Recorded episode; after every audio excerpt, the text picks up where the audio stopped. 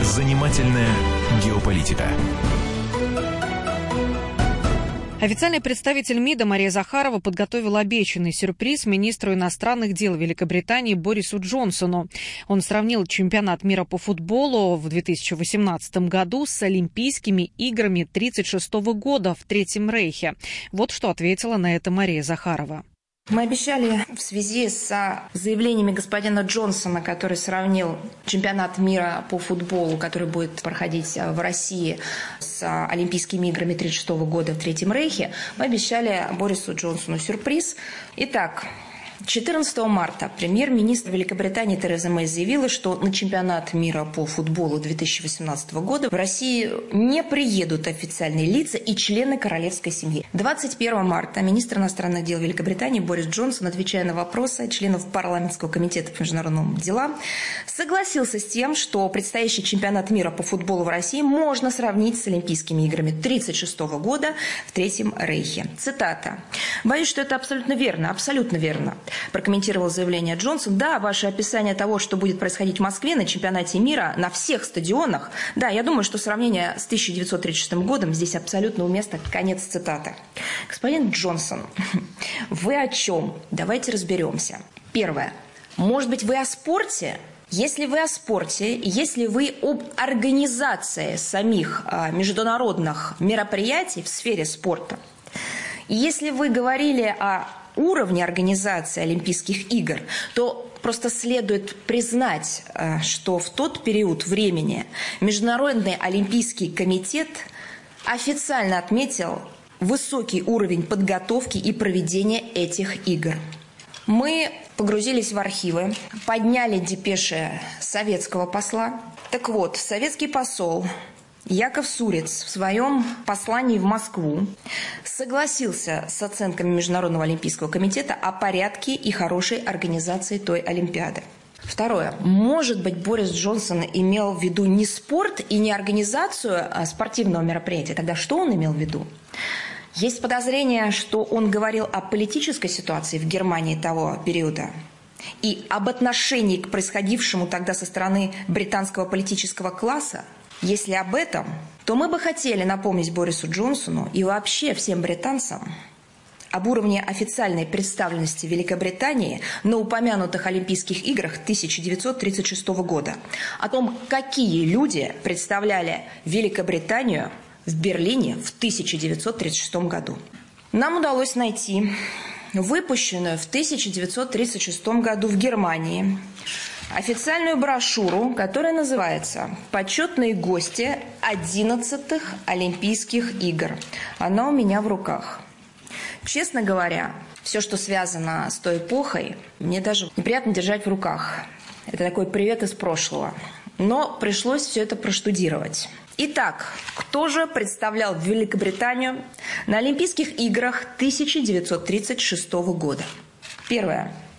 Лорд Портал Лаверсток. Второе. Капитан Эван Хантер. Они были представителями и председателем Национального олимпийского комитета Великобритании, генеральным секретарем Национального олимпийского комитета этой страны. Теперь переходим к представителям Великобритании в Международном олимпийском комитете. Это лорд Абердар, лорд Дэвид Джордж Бергли, маркиз Декстер – Сэр Ноэль Кертис Беннет. Теперь переходим к британскому представительству в международных спортивных федерациях, которые также присутствовали в Берлине. Уильям Джонс, генеральный секретарь Международной федерации баскетбола.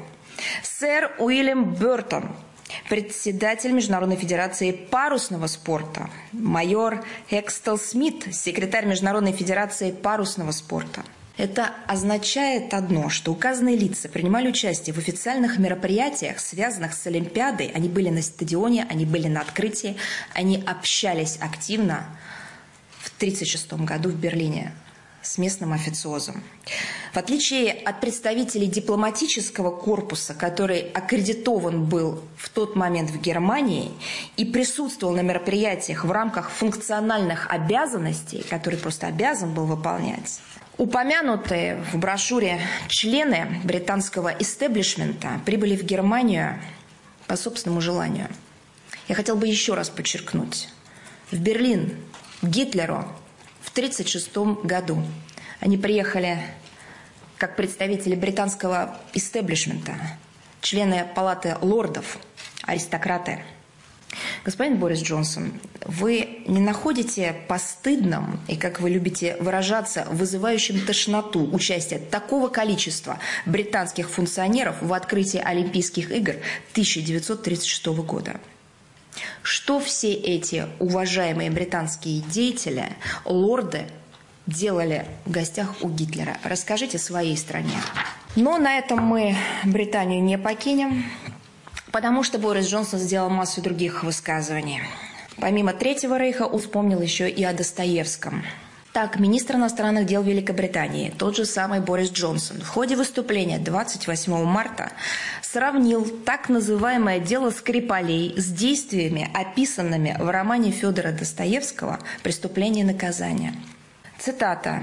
Это скорее похоже на начало преступления и наказания. В том смысле, что мы все уверены, по поводу виновного, и вопрос только в том, признается он или его поймают. Говорится в тексте речи Джонсона, она была опубликована на сайте британского МИДа.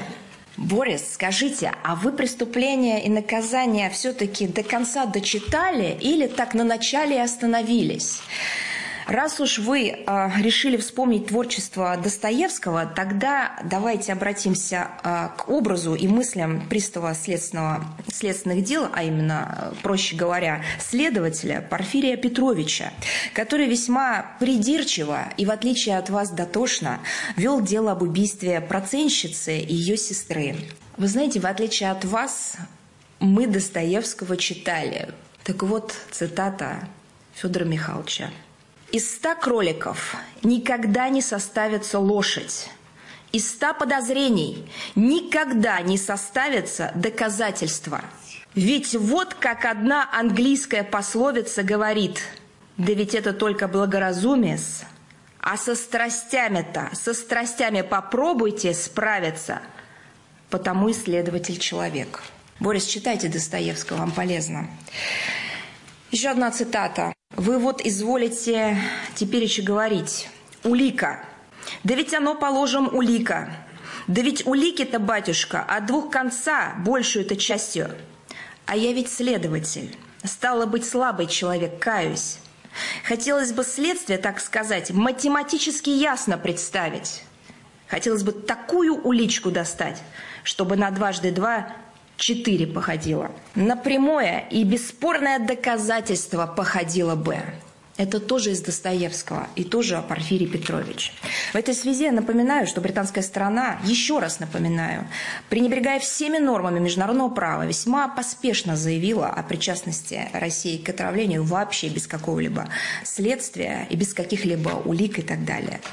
Лондон до сих пор не предъявил никаких доказательств и даже не обрисовал никакой конкретной картины произошедшего. Если есть у вас какие-то иные сведения, предоставьте. Прозвучали многочисленные обвинения в адрес России в отравлении собственных граждан, в использовании боевого отравляющего химического вещества. Была развернута масштабная политическая и медийная кампания. Еще раз хотела бы подчеркнуть. Вновь российская сторона не имеет никакого отношения к этому инциденту, а также не имеет никакой официальной информации от Лондона. А уж если проводить вот такие литературные параллели, то на роль Родиона Раскольникова подходит бывший премьер-министр Великобритании Тони Блэр. Он принял решение о начале агрессии против Ирака в 2003 году под предлогом наличия у этой страны оружия массового поражения. И все знали, что этого оружия нет. А потом он просил прощения. И раскаялся, и признался. Я напомню опять же слова Тони Блэра. «Я несу полную ответственность за любые, без исключения, ошибки, без всяких оправданий. Я выражаю глубочайшее сожаление в связи с жертвами операции в Ираке и выражаю поддержку нашим вооруженным силам. Господин Джонсон, а вы найдете в себе силы и смелость раскаяться в отсутствии у вас каких-либо доказательств вины России и возможной причастности к отравлению, которое имело место на британской территории? Это был ответ официального представителя МИДа Марии Захаровой на обвинение британцев. Занимательная геополитика.